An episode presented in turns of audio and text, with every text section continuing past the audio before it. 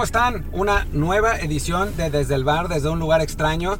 Ya nos tocó hacerlo desde un barco, nos tocó a larga distancia y ahora estamos literalmente atrapados en el tráfico a...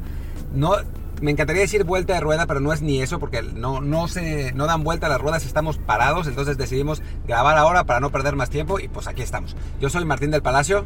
¿Qué tal? Yo soy Luis Herrera y como siempre los invito a que por favor se suscriban a este programa en cualquier plataforma en la que estamos. Estamos en Apple Podcast, Google Podcast, Spotify y muchísimas más.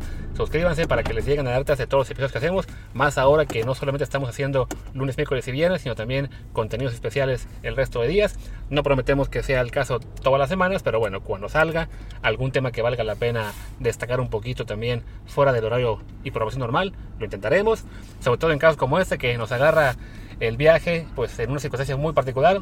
Quién sabe si lo logremos porque está esto totalmente parado. Así que mientras lo logramos o no, ¿por qué no mejor hablamos de cosas? Pues no iba a decir más, más, alegres, no, porque en realidad es triste. Es el caso de Javier Aguirre y el Leganés que lamentablemente no lograron el milagro y se van a segunda división. No, no lograron el milagro, lucharon valientemente, la verdad, lograron empatar con el Real Madrid en su último partido a dos goles, con dos jugadas, pues muy cercanas al final del partido. La primera, un posible penal que no era, pero que, bueno, se reclamó muchísimo y todavía sigue haciendo ruido en redes sociales. Y después una jugada clarísima al final, en la última del partido, en un contragolpe 5 contra 3 de Leganés, en la que Oscar, el delantero que más goles había metido, que pues igual es malísimo, pero eh, es el que, el que más había metido, pues tuvo una muy clara, pudo haber tocado para un jugador que venía a segundo poste, pero no lo hizo, decidió disparar, disparó mal y se fue por encima.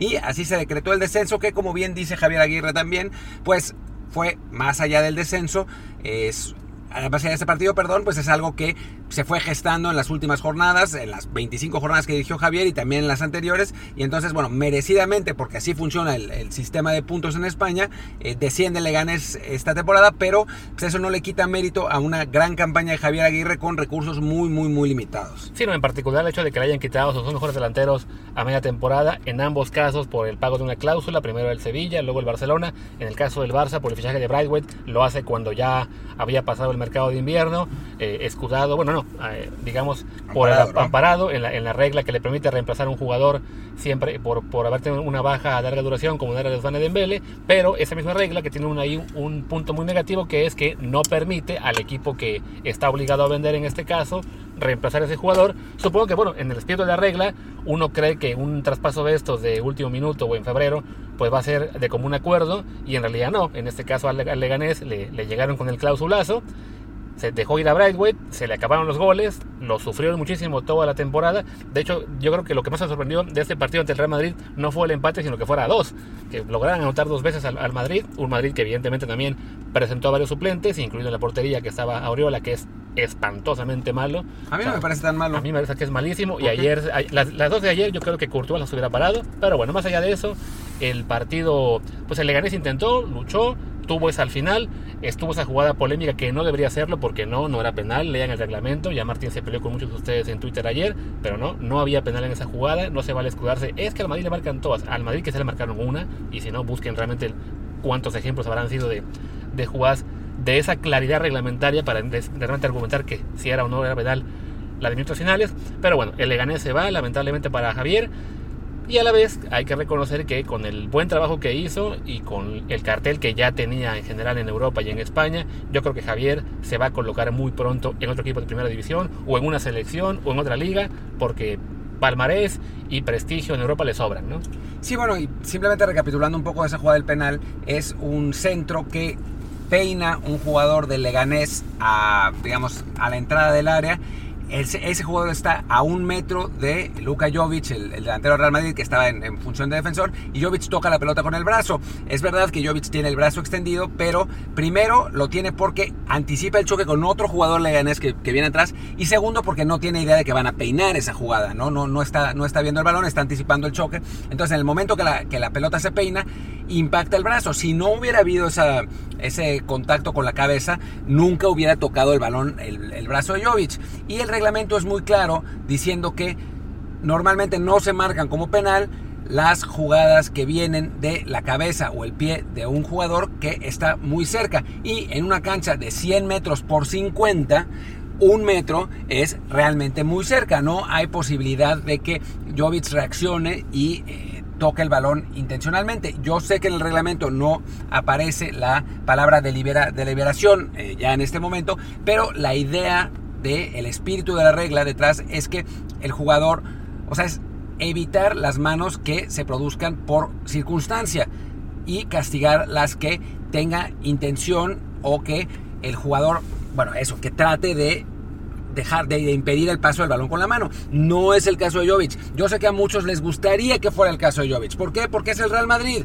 Y bueno, el Real Madrid sí ha sido ayudado, entre comillas, en algunas jugadas, porque la verdad es que sí lo ha sido. Los árbitros suelen marcar a favor de los equipos grandes las jugadas polémicas, sí, eso también es verdad, pero en este caso específicamente el reglamento es clarísimo. Y más allá de eso, dentro de este reglamento y partiendo de lo que está diciendo, lo que sí de plano no es clarísimo es que fuera penal. O sea, pueden discutir lo que quieran, pero lo más que, se puede aceptar de, para aquellos que claman teorías de la conspiración es que es una jugada muy brava. Pero más allá de eso, si vamos a hablar de claridad absoluta, es que no es penal, no que es penal. Y no hay discusión, o sea, si quieren, si quieren quejarse, si quieren llorar, si quieren hablar del Real Madrid, maldito, bla, bla, todo bien, pero no hay discusión, la jugada no es penal y punto. Y el Leganés pues pierde porque pues, pierde.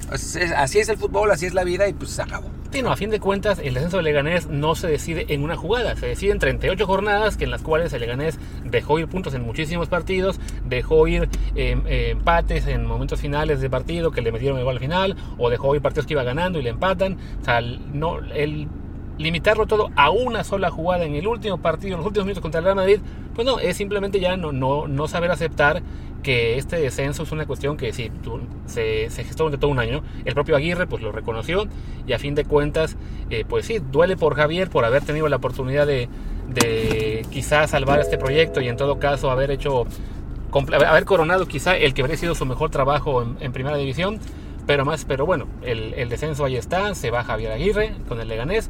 No sé si se va a ir también en la segunda, porque me parece más probable que acabe saliendo del equipo y, esperando una nueva llamada. Él dijo, él dijo que quería quedarse en la última eh, rueda de prensa, aunque también dijo que iba a ver si le aceptaban el quedarse, lo que suena a si me pagan el salario que estaba ganando en primera, entonces me quedo y si no, pues ni modo, con, con la pena me voy a tener que ir. Y nosotros creemos que ese va a ser el caso, pero bueno, pues vamos a ver, ¿no? Sí, a fin de cuentas, como le decimos, ¿no? Incluso si se quedara, no tardaría mucho en llamarle a un equipo de primera división para, ya sea para que lo salve o quizá un proyecto de media tabla eh, al que le falte técnico.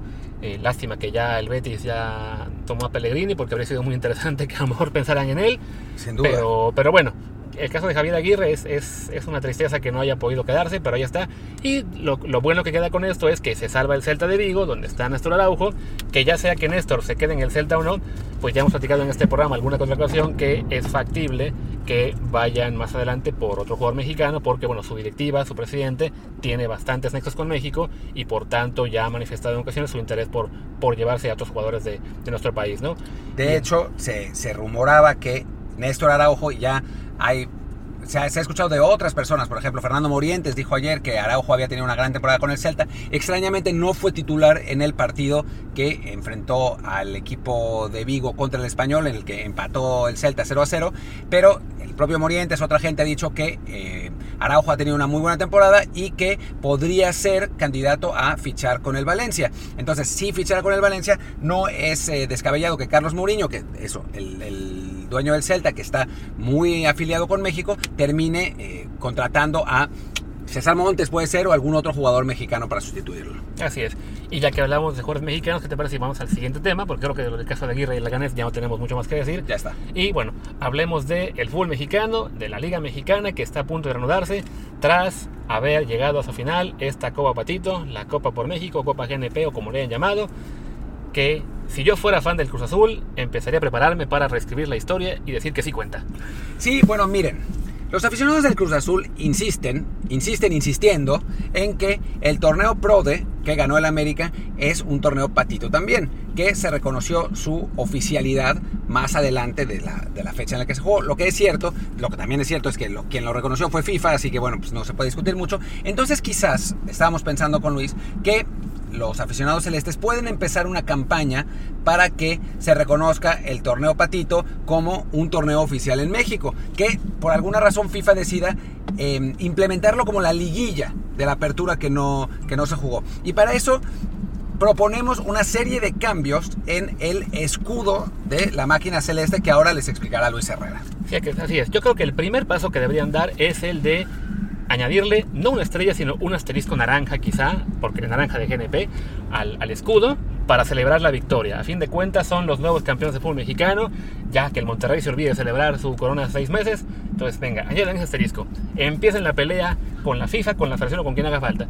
Ya en unos años le cambian el color al mismo del, del escudo de las, las, demás estrellas. Discreto, discreto, que sigue siendo el asterisco, pero discretamente que sea otra, otra estrella, digo, del mismo color que, que el resto de las estrellas. Sí. Y ya después, quizá no sé, en 10, 15, 23 años, si por casualidad se llega a un periodo similar, entonces sí, lo convierten en una estrella hecha y derecha y dicen, esa fue nuestra novena corona y estamos esperando únicamente 23 años y no 46, que ya será el colmo si la espera siguiera hasta entonces. Y bueno, si el Cruz Azul de algún modo termina ganando otro campeonato, entonces ya pueden cambiarlo por una estrella de verdad. No decimos que no vaya a pasar. Por el momento, pues no está fácil porque sigue sin pasar, pero o sea, puede, puede ser, puede ser, puede ser. Claro. Y entonces así Cruz Azul por lo menos tendría un campeonato más y sus aficionados tan sufridos tendrían algo de qué presumir. Porque bueno, pues ahora en Twitter parecen estar muy entusiasmados. Lo que sí es cierto es que pues quienes jugaron se lo tomaron realmente en serio. Eh, todo el mundo estaba mentando madres, los jugadores de Chivas estaban furiosos. El penal que sí fue penal. También. Eh, fue, sí, un poco rigorista, pero el madrazo en el cuello, ahí está, o sea, es penal. Lo que pasa es que el árbitro primero va corriendo hacia un lado, después se da cuenta que si es penal, lo marca. Ahora sí, ni para que le echen la culpa al VAR, ya sé que les encanta, pero ni, no, no es cosa del VAR tampoco. Eh, entonces todo el mundo parece estar muy enojado y parece tomarse muy en serio el torneo patito. Entonces, pues bueno, pues igual podemos simular que el campeonato también es en serio, ¿no? no digan que sí con todo, a fin de cuentas. Si se tomó en serio, si le hicieron transmisión de televisión como si fuera en serio, si les, le, se llamó final, si a fin de cuentas se enojó Tigres cuando perdió, ahora se enoja Chivas. Y lo que ya dijimos, por lo que ya discutimos en el, programa del viernes, ¿no? Si ya el resto de ligas que regresó, regresó con torneos que van a contar para el Palmares, pues hubiera hecho igual México. Lamentablemente para ustedes, Cruz Azulinos, y ya sé que es la segunda vez que digo esa palabra el día de hoy, eh, pues ni modo, no, no va a contar.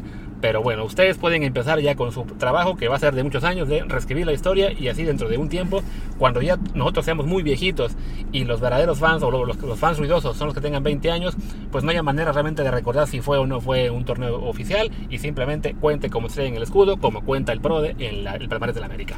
Yo que soy un anciano, que soy un anciano, es verdad que cuando era el PRODE yo era un niño, pero me, me auto eh, proclamaré chaborruco senior y yo me acuerdo del PRODE. Y el PRODE se jugó, fue un torneo, digamos, un poco más elaborado que este, con todos los equipos de primera división. Y a final de cuentas, tiene lógica que se considera un torneo oficial porque después se hicieron los torneos cortos que sí tienen más partidos que el PRODE pero pues tampoco tienen tantísimos más no es como este que pues fueron eh, nada fue un grupo y después semifinales y final pero no importa no importa. Nosotros desde aquí apoyamos el concepto de que se considere torneo oficial el Patito y que se, se, le llame desde ahora en adelante Patito 2020. Sí, y bueno, ya hablando un poquito más en serio, eh, por lo menos, bueno, habrá que recalcar, bueno, habrá que señalar más bien que este, de lo que deja futbolísticamente esto es que por lo menos el nivel que se mostró de las primeras partidos al de ayer ya va mejorando tantito, ya los equipos empiezan a mostrar un poquito más de coordinación, normal, ya los jugadores han tenido más prácticas, ya fueron, en el caso de estos finalistas, ya fueron cinco partidos disputados, entonces podemos ver cierta esperanza en que el, arranque de la apertura o guardianes como le van a llamar, pues no, no veamos tan mal nivel como hubiéramos temido, eh, y, y Cruz Azul mantiene este paso en el cual fue el mejor equipo del clausura, fue el mejor equipo ahora de esta copita, y pues a partirá al menos como favorito para ser campeón en, diciembre, más allá de si no sabemos si este torneo va a poder disputarse con normalidad o no.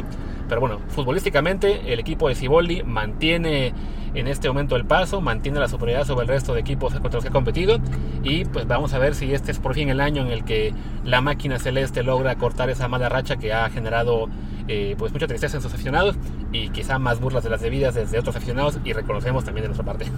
Sí, bueno, y hay, bueno, hay que, la verdad, reconocer el mérito que tiene Siboldi al gestionar un plantel que tuvo... Eh, pues tuvo que jugar con chavos, el, sobre todo el primer partido contra Pumas por la, eh, pues el brote de coronavirus que hubo entre, entre sus jugadores.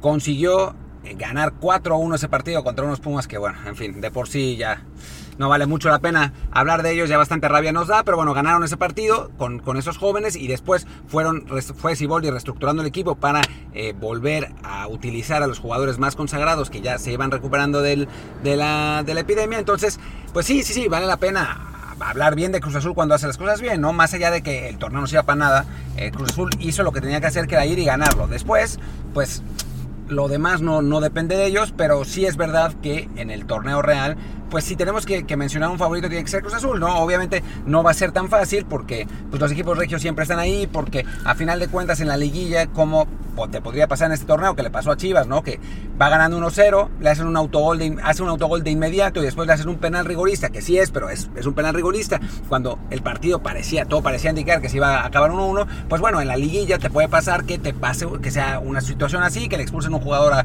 a Cruz Azul y eso, y que, y que no sea campeón, ¿no? Pero bueno, la manera digamos, de poder conseguir esos títulos es con buen funcionamiento, con buenos proyectos y parece que por el momento lo que está haciendo Siboldi y Cruz Azul en general fuera de la parte administrativa, que es un pinches madre de siempre, pero por lo menos en la parte futbolística, sí los hace que los consideremos como eh, los favoritos para, para, este torneo Guardianes de la Bahía y la verdad es que pues va a estar va a estar interesante. Ojalá se pueda jugar ojalá no sea un, desmadre absoluto porque sabemos que la epidemia en México pues, sigue, sigue estando muy mal eh, y bueno eso, que, que, que, haya chance. Y después, dentro de este mismo contexto, pues resulta que se empieza a filtrar que la selección mexicana va a jugar su primer partido del, del 2020 el 30 de septiembre contra Nueva Zelanda. Y la pregunta es, ¿cómo carajos? Sí, lo sobre todo porque además Nueva Zelanda es uno de estos muy pocos países, quizá el único, que llegó a declararse libre de COVID. Entonces, resulta un poco increíble que su federación o su gobierno autorice jugar contra la selección de un país que pues menos libre está, ¿no? Eh, es, una cuestión muy interesante. Y también dónde se va a jugar, qué protocolos habrá, porque a fin de cuentas, sí, lo, que se hizo en Nueva Zelanda para librarse de la epidemia fue una cuestión ahí sí de mucha seriedad, de muy buenas medidas de gobierno, de seguir protocolos muy estrictos. Y sí, en el caso de México pues, lo vemos no solo a nivel, digamos, gubernamental y sociedad, sino en el propio fútbol, como se decidió regresar al fútbol en medio de la epidemia, se decidió regresar en medio de contagios en todos los equipos. Tenemos ahora un equipo campeón de la Copa Patito que tuvo apenas hace dos semanas, no sé si 10 o 15 contagios, ya se olvidó el número. Tenemos el caso de Necaxa, que también no habíamos podido hablar de eso porque fue creo que el jueves o viernes, en el cual también hubo un brote ahí de 12 contagios. No sabemos si son todos jugadores organizativos, pero a fin de cuentas se tuvo que hacer un partido ante el Atlas amistoso de la semana pasada y pese a ello no se está ni siquiera planteando si habrá, bueno, si, que, haya cancelación del juego de Tigres del arranque de la liga este viernes. Y pese a ello, se organiza este partido que, mientras yo hablaba, Martín está averiguando que aparentemente se jugaría en el Estadio Azteca y también le está, le está pareciendo que la selección jugaría además en Europa ante Holanda. Exacto, el 30 de octubre, según Fernando Ceballos, jugaría ese partido contra Nueva Zelanda en el Estadio Azteca, que nos parece, la verdad, medio fantasioso todo, porque en serio Nueva Zelanda va a dejar a sus jugadores que en Nueva Zelanda han tomado todos los cuidados del mundo para que no haya más COVID en su territorio. Van a dejar a sus jugadores ir a México, que es como el centro mundial de la pandemia en ese momento, está medio raro. Y después lo de México-Holanda, pues en Holanda sí han tenido restricciones más laxas, entonces por ahí sí puede ser que eh, se lleven a jugadores mexicanos. A mí la verdad es que no me, no me sorprendería que estos partidos se cancelaran, ¿eh? que, no, que no se jugaran porque eh, Europa está en el medio de una serie de rebrotes en distintos lugares. Holanda por el momento no, pero bueno, perfectamente puede pasar. Entonces todo está eh, muy en flujo, pero en fin, si hablamos desde el punto de vista estrictamente futbolístico, el partido contra Nueva Zelanda no parece que sirva de gran cosa, más que para eh, retomar el, ritmo, que bueno, no estaría mal, sería como el la gene, la gene Patito sería como el amistoso Patito y después el bueno contra Holanda en Holanda, que la verdad contra este equipo holandés sí dan muchas ganas de que México juegue porque es, sería el partido más, digamos, más competitivo que tendría la selección desde aquel que se perdió 4-0 contra Argentina, que es realmente el único de verdad que ha tenido el tri con el Tata Martino y pues la verdad, la verdad es que fue una pues un regreso a la realidad después de tantos partidos invicto, ¿no? Entonces habría que ver cómo funciona esta selección mexicana contra Holanda y nos podría dar pues no una muestra real del nivel de México, porque pues, en esta circunstancia está complicado, pero sí por lo menos a nuestros jugadores enfrentando a rivales de primer nivel, que es algo que no solamente nos sirve en general, sino que nos permite conocer un poco más de esta selección del Tata. Sí, que de todos modos yo sí veo muy complicado que se pueda hacer, porque a fin de cuentas ni siquiera le da a México para armar una selección solo con jugadores que estén en Europa. Tiene que incluir por lo menos unos 10 que estén jugando en Liga Mexicana y ahí sí por protocolos parece muy muy difícil pensar en que puedan viajar mexicanos a Europa. De hecho, en este momento no pueden más que ya los que tengan residencia europea. O sea, cualquiera de ustedes que quisiera hacer turismo en Europa no lo dejarían porque no, no hay vuelos, no hay permiso. Y para poder considerar un partido eh, de jugadores mexicanos en, en Europa, habría que incluso considerar una cuarentena de 14 días antes de, viajar o al llegar. Entonces sí, parece muy muy complicado, pero bueno, de aquí a octubre quizá ya haya vacuna. Justo ahora leíamos que la vacuna de Oxford parece que está eh, eh, por buen camino, o quizá ya esté controlado, ojalá, no tengo idea de cómo se puede hacer esto en México al menos. Pero bueno, si se hace, ahí están las posibilidades para que México vuelva a jugar como selección ante Nueva Zelanda y Holanda. Yo aún soy muy escéptico de que se pueden hacer ambos partidos, vista la trayectoria en la que está México, pero si no, pues ahí estará. el, regresará la actividad de la selección mexicana, que no, no ha tenido, como menciona Martín, partidos amistosos de importancia, más, más que los de Argentina.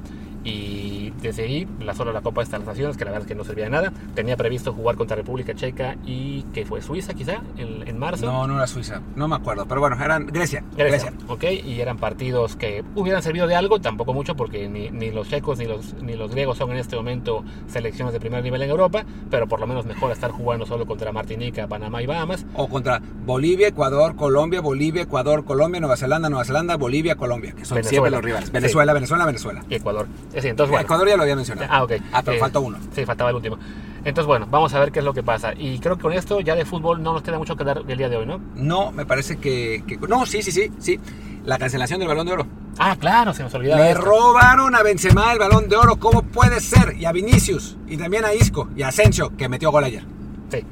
No, francamente, ya leímos el, por qué se canceló, que porque no hay, que fueron circunstancias muy especiales, que no hay que no hay una equidad suficiente. A mí la verdad es que me sorprende mucho porque a fin de cuentas prácticamente todas las ligas, salvo la francesa, terminaron su temporada. Entonces, y se va a acabar también la Champions. Entonces, no querer entregar el premio porque no hay circunstancias equitativas, creo que tiene un poco que ver con que la liga francesa no tuvo esa circunstancia equitativa. Puede ser. Pero pues tampoco es que sea muy equitativo ser jugador del Barcelona o ser jugador del Dortmund. Y a fin de cuentas nadie, nadie, se, nadie se va a molestar por el hecho de que un jugador del Barça siempre gane y nunca gane uno del Dortmund. Entonces yo ahí sí veo una tristeza que se cancele un premio que a fin de cuentas ya se volvió en parte esencial de la temporada futbolística, más allá de que tendría que ser únicamente la cuestión de equipo la que valga, pero bueno, ya nos acostumbramos a que todos los años eh, se haga este, este baile y toda esta faramaya por, por los jugadores y por premios individuales. Y sí, pues es una pena que se quite este, este premio. Se lo están robando a, a Lewandowski. Pero, pues, ¿qué se le va a hacer? No, no habrá no habrá balón de oro. ¿Qué sigue? ¿Que tampoco ya ves de FIFA? ¿Acaso? Pues no lo sé, no lo sé, no hay, no hay información oficial al respecto. Lo que sí sé es que pues tampoco es porque, o sea, de tendría como más sentido que se cancelara porque forma parte de una gala gigante de FIFA, ¿no? En el caso del Balón de Oro, apenas el año pasado se hizo una gala, fue una gala mucho más chiquita, eh, no, fue, no fue para nada como el, el show que se suele hacer con, con Divest eh, cada año. Entonces, pues es, sí es un poco extraño, la verdad no, no se explica muy bien. En Francia ya están los, los conspiranoicos diciendo que lo hacen porque le robaron, le, quieren robar el balón de oro a Benzema. Recordemos que Benzema tiene un problema serio con el seleccionador francés, con Didier Deschamps, a partir de una, pues un escándalo que sucedió con otro jugador de la selección francesa, Mathieu Valbuena, que no vale la pena, eh, del, que no vale la pena abundar en este momento porque perderíamos mucho tiempo, pero es un escándalo en el que Benzema salió muy manchado y entonces desde entonces no juega con la selección francesa y los conspiranoicos de turno, ahora en Francia, dicen que que la France Football decidió por órdenes de la Federación Francesa cancelar el Balón de Oro para que no lo ganara Karim Benzema, lo que francamente es una fantasía loquísima a, la, que no hay que hacerle caso. Sí, porque la verdad que no, tiene sentido. O sea, que Benzema, más allá de su muy buena temporada con el Real Madrid, no era un candidato principal para ganarlo, porque a fin de cuentas ni gana el Pichichi en la, Liga Española, ni juega en selección, el Madrid parece estar a punto de caer eliminado en la Champions, entonces Y hay jugadores como el propio Messi, más allá de que no haya sido campeón, pero que individualmente ha tenido grandes números como siempre, o Lewandowski en Alemania, que tenían candidaturas aparentemente más fuertes que la de el jugador francés. O el propio Mbappé, si hablamos de, de, jugadores franceses, eh, Mbappé fue campeón de liga y perfectamente podría ganar la Champions, ¿no? El Paris Saint Germain tiene, digamos, el lado fácil del cuadro, aunque ya sabemos que el partido con el Atalanta va a estar bravísimo y todo, el lado, el lado más sencillo parece ser el del, el del Paris Saint Germain, y entonces si llegara a la final del PSG, aún sin ganarla, contra, no sé, vamos a decir cualquier cosa, contra, contra el, no, contra el Bayern, es interesante, pues sería un duelo Mbappé. Eh, Lewandowski para ver quién gana el, balón de oro y Benzema ni pintaría, ¿no? Así es. Entonces, eh, ahí digo, es una lástima que no haya ese premio, por lo que dijimos, a fin de cuentas ya se había vuelto parte esencial de, del, del fútbol mundial y, bueno, eso, aparte que este era un año en el que parecía una oportunidad interesante para que lo ganara alguien fuera de este duopolio Messi-Ronaldo, porque Messi no se lo iban a dar sin haber ganado un título de nada, eh, y Ronaldo, si bien ha tenido temporada bastante buena en general, ya no tiene números como los que alguna vez eh, marcaba 50, 60 goles por partido, que por, por temporada, entonces, la candidatura de Lewandowski en particular, la de Mbappé, si ganaran la, Champions, habría sido muy interesante. Pero bueno, ya nunca lo sabremos. Habrá que esperar a que alguien haga una votación online o algo así para tener el balón de oro no oficial. Eh, y entonces habrá la queja de, ven, ¿por qué le quitaron a este jugador su, balón de oro este año? Va a haber un millón de esas votaciones online. Marca ya debe estar preparando para hacer una cada día poniendo candidatos. Messi, Isco, Asensio. Macías para marca claro. Sí, claro, porque hay que, hacer, hay que poner a alguien en México. Y si se puede meter a Vinicius por ahí, pues metemos también a Vinicius. ¿Por qué no? Así es. Y ahora sí, ya dejemos el fútbol de lado porque a fin de cuentas, más allá de la FA Cup, que tampoco es tan importante, que llegaron a la final Arsenal y Chelsea, no es, no, no, ya hablaremos de ella quizá cuando, cuando sea la final.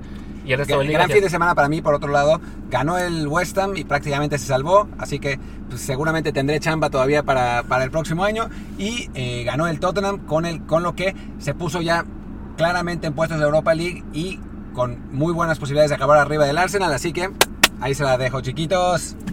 Y eso es todo. ¿Y qué te parece? Ahora hablamos pues un poco de el tema que ayer era tendencia en México, que era el automovilismo, la Fórmula 1 y la carrera en la que Checo partía de cuarto lugar y desafortunadamente termina en séptimo, lo que pues para variar generó reacciones tremendas en México. Las del sábado eran optimismo desmedido y ya prácticamente Checo era el siguiente campeón del mundo. Pero no era desmedido porque decían, Checo va a ser el próximo campeón del mundo. Los fans, ¿eh? ningún, ningún especialista. Pero ¿cómo puede ser que termine atrás de Stroll? Lo van a, lo van a, le van a quitar el, premio, perdón por, el, por este team, pero es que se mueve un poquito el, coche. Eh, ya le van a quitar, le van a quitar su asiento porque no pudo ganarle a coequipero, bla, bla, bla. Pero después pasó lo que Luis iba a empezar a decir. Que es que una carrera en la que tiene Checo una mala arrancada, no hay manera de decirlo de otra cosa, fue una mala arrancada, después una entrada a pits en la que aparentemente tiene también una mala salida, creo que se sale un poco de pista, yo no pude ver esa, o sea, no pude ver la carrera completa, entonces me estoy basando básicamente en los relatos que vi en, en Twitter y crónicas en medios.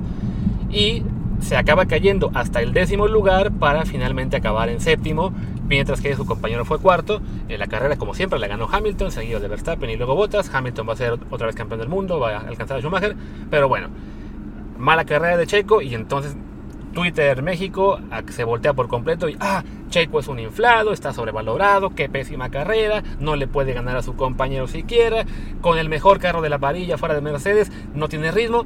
Y sí, bueno, ya es un eh, de por sí que es molesto tener este tipo de debates de repente con los tuiteros cuando es fútbol, que algunos por lo menos algo saben, pero cuando fue automovilismo es una cosa tristísima porque es, por amor de Dios, un poco de mesura. a fin de cuentas, ni Checo es tan bueno como para que por tener un buen carro lo queramos hacer, ah, el campeón del mundo y algún día, si se va de, Racing Point, entonces que lo fiche Red Bull porque sería lo mejor que le puede pasar a, a, Verstappen, ni para que al día siguiente, como no le fue bien, ah, qué mal lo es, no tiene el nivel para la Fórmula 1, que, no, que vea mejor que se vaya de la, de la Fórmula 1, es mesura.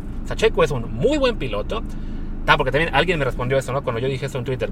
Es un muy buen piloto en la Fórmula 1, no de élite, y me refiero no de élite dentro de la misma élite que es la Fórmula 1. O sea, pero entre la Fórmula 1 es que él es quizá el séptimo, octavo mejor. O sea, él no está al nivel de un Hamilton, de un Verstappen, de un, eh, de un Vettel, incluso campeón del mundo, de lo que fue en su momento Fernando Alonso.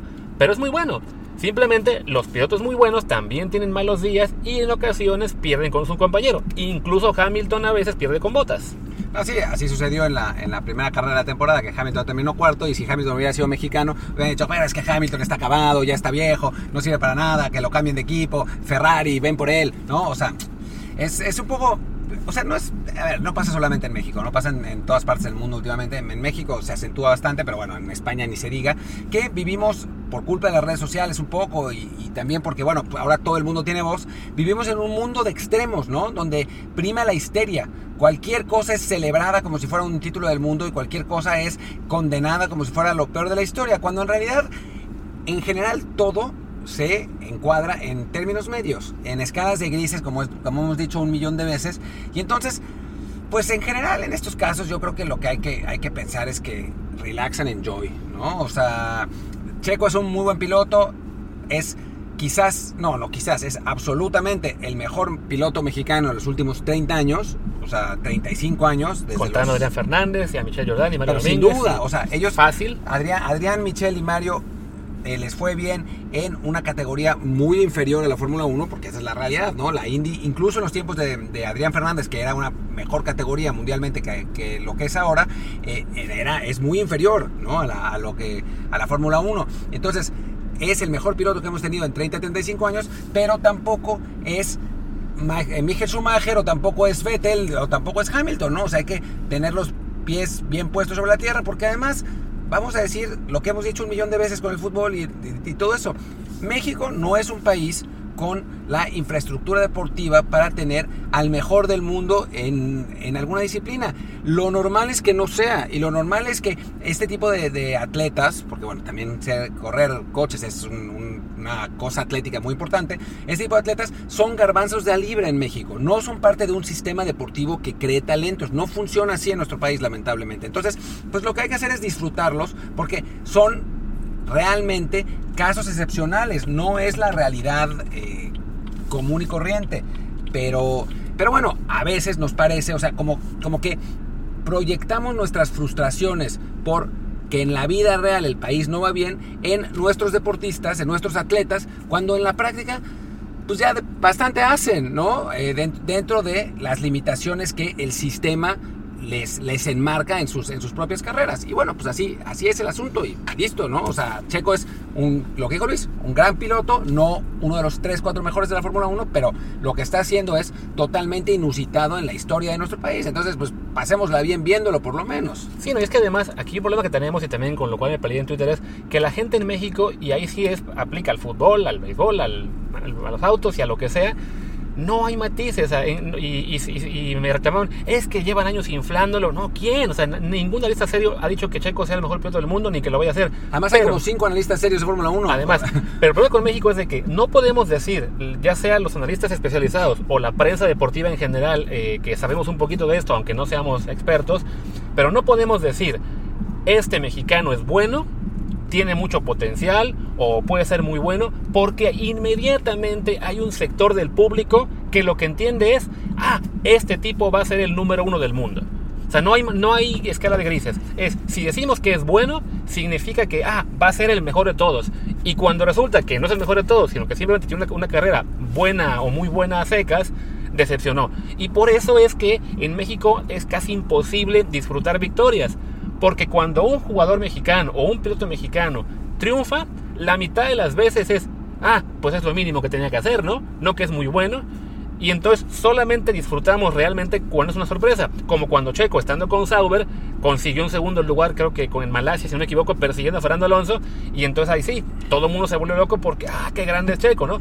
Pero porque lo hizo una vez, no significa que lo pueda siempre. Porque esto es, es otra cosa que el público mexicano a veces entiende.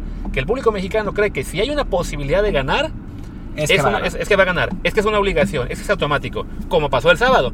El público mexicano, menos conocedor de Fórmula 1 en general, este, en Twitter sobre todo, que, es lo que vemos mucho, eh, le dicen, ah, tiene el segundo mejor carro de la parrilla y automáticamente creen que ya es así de fijo, que es el que el, que el Racing Point se volvió mejor que, que Red Bull, que Ferrari y que todos porque tuvo un buen fin de semana y ya cuando en la carrera se ve de que, ah, bueno, sí, tuvieron un gran fin de semana, pero en carrera el Red Bull seguía teniendo mejor ritmo. Y en carrera, en cuestión de estrategia o en salidas, los Ferrari también seguían estando muy bien preparados.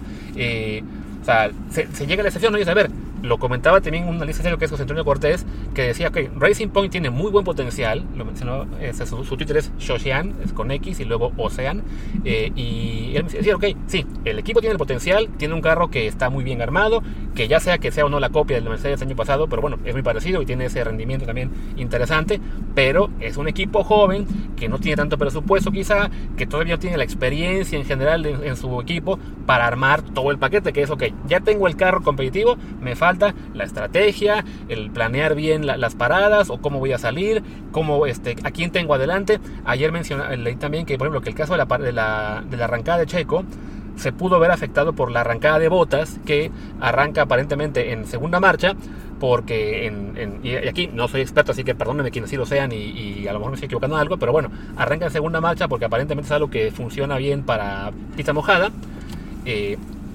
no arranca bien botas eso tapa un poco a Checo y en cambio los Ferrari que estaban atrás de ellos estaban digamos más, mejor preparados o, o, ya preveían que podía pasarle eso a, a Checo y Botas y de inmediato se fueron a los lados y los rebasaron a los dos. Entonces, ese tipo de detalles, más allá de que yo le haya regado no en este punto en particular, sí se, se notan muchas veces en, en, las carreras de cómo los Ferrari, los Red Bull, los Mercedes, etcétera, tienen este tipo de paradas de 2.5 segundos, mientras que Racing Point llega a Checo y hace una de 3.7, ¿no? El saber cuándo parar específicamente para que le ganen la, la, la, salida a otro piloto, mientras que sale para Checo y resulta que lo sacan en medio del tráfico. Detalles así, pues no son automáticos, ¿no? Y el caso del Racing Point, bueno, están armando un equipo con gran potencial, no significa que tengan la obligación de ganar cada carrera o quedar en tercero y cuarto en cada carrera, porque no es automático, los rivales también cuentan, y eso aplica para, para el automovilismo, para el fútbol y para lo que sea, ¿no? El rival cuenta, no esperes que vayas a ganar inmediato porque, ah, tengo un buen carro.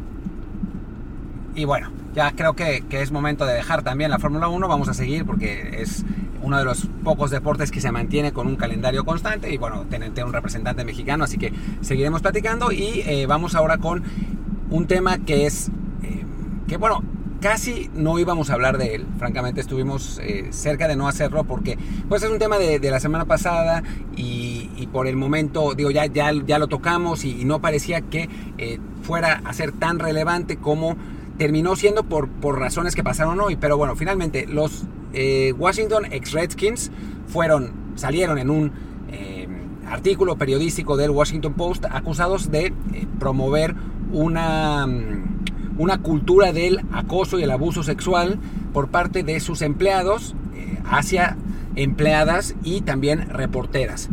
A partir de ahí han salido otros testimonios, como ha pasado con los Me en prácticamente todo, han salido otros testimonios en otros equipos y otros deportes de situaciones muy parecidas. Y bueno, ahora eh, Luis les, les comentará cuáles son esos testimonios. Sí, bueno, uno de ellos es el de una reportera de NFL Network, se llama Aditi Kinkawala, perdón por la, por la pronunciación, que Es imperdonable, Luis. ¿Cómo puedes no pronunciar bien el nombre de la señorita Aditi Kikawala? ¿Qué puedo decir? Es que nunca me... No, no, no tengo todo el tiempo, pero bueno, ya en serio. Esta reportera, hace unos días, citando el artículo del Washington Post acerca de la franquicia de Washington y la mala cultura del abuso que hay en, ese equipo, eh, señala que, ok, si creen que es un solo equipo, están en un error. Si creen que solamente algunas de nosotros hemos enfrentado esto, no, están en un error si creen que las mujeres en la NFL no son realmente eh, fuertes, están equivocadas. Hashtag Sisterhood, lo cual básicamente pues es una forma de, insinuar que esto que se destapó en la franquicia de Washington probablemente también se destape en muchos otros equipos, que en cierto modo pues tendría sentido porque no es que pensemos que solamente en Washington hay un dueño eh, tóxico. tóxico, sino también muchas franquicias lamentablemente tienen estas características de, dueños tóxicos, de dueños con reputación de ya sea de enojones, de gritones o de no ser los mejores con sus empleados. Entonces, y en general, la, cultura empresarial, tanto en Estados Unidos como en muchas más partes del mundo, pues el, abuso y el acoso a las mujeres eh, es, está bastante extendido, ¿no? Entonces, bueno, puede ser que sepamos pronto de más casos en el fútbol americano y probablemente en otras ligas estadounidenses porque también empezó a correr un caso, una denuncia de una chica que fue practicante en el New York City Football Club que se refirió en términos muy duros a David Villa, primero citándolo en un tuit en la que, cuando se mencionaba un tuit del logro de Villa de hace unos años que fue campeón del mundo, y ella dijo simplemente el peor hombre con el que ha interactuado, y ya dos días después eh, tuitea un hilo en el cual dice que el abuso eh, que atravesé en el, en el NYCFC fue tan malo que la idea de volver al deporte profesional me, aterra. He, cambiado mi, carrera por completo por la, la, mala forma en que me trataron y arruinaron mis sueños. Y sigue. Pensé que, que, tener la oportunidad de, mi vida eh, en el equipo cuando conseguí un internship, pero lo que conseguí fue que David Villa me tocara todos los días y que mis jefes pensaran que era gran material de comedia. Las mujeres deben ser suficientemente fuertes para contar sus historias. Ah, bueno, más bien, las mujeres que son eh, suficientemente fuertes para contar sus historias son mis héroes, mis héroes, heroínas, perdón. Y dice ella, algún día. Pero, eh, y luego continuó diciendo, eh, un encuentro increíble que siempre se me dijera que tenía yo una, una, una actitud terrible en ese trabajo, como si no me estuviera presentando todos los días, sabiendo que iba a ser manoseada o eh, hecha objeto de burla eh, o tocada eh, por, la, por, la espalda. o sea, empujada. empujada por la espalda, ¿no? Y claro que tenía una mala actitud, ¿no? Entonces, esta chica dice que, bueno, no, no ha entrado en más detalles, pero sí ya su, su hilo ha generado bastante respuesta y... Eh, se, llama, se, llama, Skyler B, solamente para... No, no, dice, el, no dice el apellido en su, en, el, en, su cuenta de Twitter, pero se llama Skyler B. Y eh, dentro de todo, a mí este, estas dos cosas me recordaron a, a, otros dos episodios que son interesantes para, para echarnos atrás y darnos cuenta quizás de que en Estados Unidos es posible que haya una cultura de el acoso prevalente a eh, tanto reporteras como empleadas del sexo femenino. Y me disculpo de entrada por eh, no darlos, por, porque quizás se me escapen los detalles.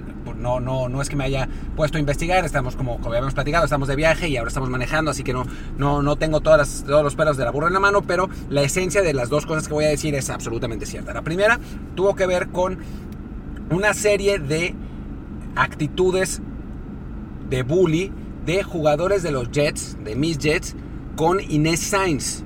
Inés dice que a ella no le molestó la situación, pero lo cierto es que eh, lo que pasó en, esa, en esa vez fue que la reportera de TV Azteca fue a la práctica de los Jets y le tiraron o sea, le, tiraron un balonazo, eh, después se metió al, al, locker y bueno, eso generó una serie de bromas, o sea, fue, fue una situación bastante incómoda, habrá sido por ahí de 2010, 2011 lo que pasó con, con Inés y los Jets. Y después, recordar también que Brett Favre fue acusado por mandar textos, bueno, mensajes de texto muy gráficos a otra reportera, que ahora no me acuerdo cómo, cómo se llamaba, pero es una reportera muy, muy, muy famosa en, Estados Unidos, eh, mandarle cosas realmente muy gráficas y muy obscenas. Y como estos casos, debe haber un montón. Sí, el caso de Farb incluso se eh, llegó una investigación y si no me recuerdo, lo multaron creo con 50 mil dólares, porque hablamos también de que esto ocurrió hace casi una década cuando había una, digamos, cultura mucho más de aceptación o por lo menos de minimizar ese tipo de denuncias. Entonces, el caso de Farb, sí hubo un castigo contra él, pero se quedó, bueno, lo multamos ahí porque, si no, si no me equivoco, incluía este, esta denuncia de que hasta le mandó una foto de, sí, de, sus partes íntimas. Exactamente. Entonces, ya ha habido en el pasado eh, denuncias y, detalles, e incluso el caso que menciona Martín de Inés Sáenz, que sí fue muy famoso en México ese, eh, que nos dan para pesar de que se, se, se, puso todo eso bajo la alfombra en esos tiempos, pero ahora que ya el, lo que ha sido todo el movimiento Me Too en, en, el, cine, en lo que es en Hollywood, en, algunas empresas, en, en, Estados Unidos, pues puede que venga ahora en el deporte esta, digamos, oleada. Incluso hace unas eh, semanas en la lucha libre inglesa, hubo un fenómeno similar. Hay lucha libre inglesa. es muy buena, de hecho. Te cae. Sí. Eh, también hubo un, le llamaron el speaking out, de muchas luchadoras y, personal femenino involucrada con la, con la lucha libre en Inglaterra, denunciando a varios luchadores famosos por todo lo que haya pasado. Algunos ya fueron despedidos, algunos se, ya se, disculparon, algunos dijeron que no recuerdan nada de ello, pero sí, vaya. Es evidente que esta cultura eh, tóxica y de abuso y de acoso que ya sabemos que ha existido en Hollywood o que ha existido en Redwood, no, no nos debe sorprender que también exista en el deporte, sobre todo siendo el deporte un, un medio en general un ambiente en el cual es por lo general eminentemente masculino, sobre todo el deporte profesional, el deporte de ligas más importantes, y que para las mujeres, o todo, las, ya sea las que trabajan para un equipo sea área de recursos humanos o similares, o para las reporteras, pues se están metiendo en un mundo de hombres y poco a poco podemos ir conociendo eh, más y más historias y a ver hasta dónde llega esto, ¿no? Y es importante mencionar para mí, porque yo cuando, cuando platicaba con algunos amigos sobre lo que pasó con los, con los ex Redskins o los, el equipo de Washington, eh, me decían, sí, bueno, ok, había cosas que eran una mierda, pero por otro lado había otras en las que eh, se ve que también exageraban. A ver, puede ser que en situaciones muy puntuales se exagere, es así la vida, ¿no? Pero en lo que hay que pensar es en el big picture en este asunto, que es que está clarísimo que existe una cultura del, abuso y del acoso, ¿no? Eh, que existió con, los Redskins y que me temo, porque ya estamos viendo algunos indicios y cada vez que se abren estas, estas puertas empiezan a... Eh, me temo que van a salir muchos otros casos de situaciones similares a la, de Redskins. No sabemos si en la misma escala, no sabemos si, si, iguales en, en, en, tamaños o incluso peores podría ser, pero van a empezar a salir más y más cosas. Y hay que darse cuenta que esas situaciones, o sea, sí hay mujeres tóxicas, sí hay, hay eh, mujeres manipuladoras, sí hay quienes se eh, acusan a atletas de eh, haberlas violado para sacar dinero, sí, o sea, eso existe, ¿no? O sea, el ser humano miente naturalmente, o sea, no, eso no, no es exclusivo de ningún género. Pero si hablamos de una cultura general, esta cultura existe y es una cultura perversa que se tiene que acabar. Sí, porque de hecho, en el, reportaje, por ejemplo, del, del Washington Post, varios de los testimonios que, ellos recabaron era el de mujeres que el trabajo en Washington era su primer trabajo después de la universidad y reconocían, este, sí, yo terminé normalizándolo porque sentía que era la forma de seguir en el trabajo, porque sentía que a lo mejor era simplemente ser, ser uno más del equipo y ya, tal, y no fue hasta que salí del, equipo o hasta que ya no soporté más la situación que eh, me animé, ya sea el caso de denunciarlo o simplemente alejarme por completo del deporte, como ha sido el caso de varias.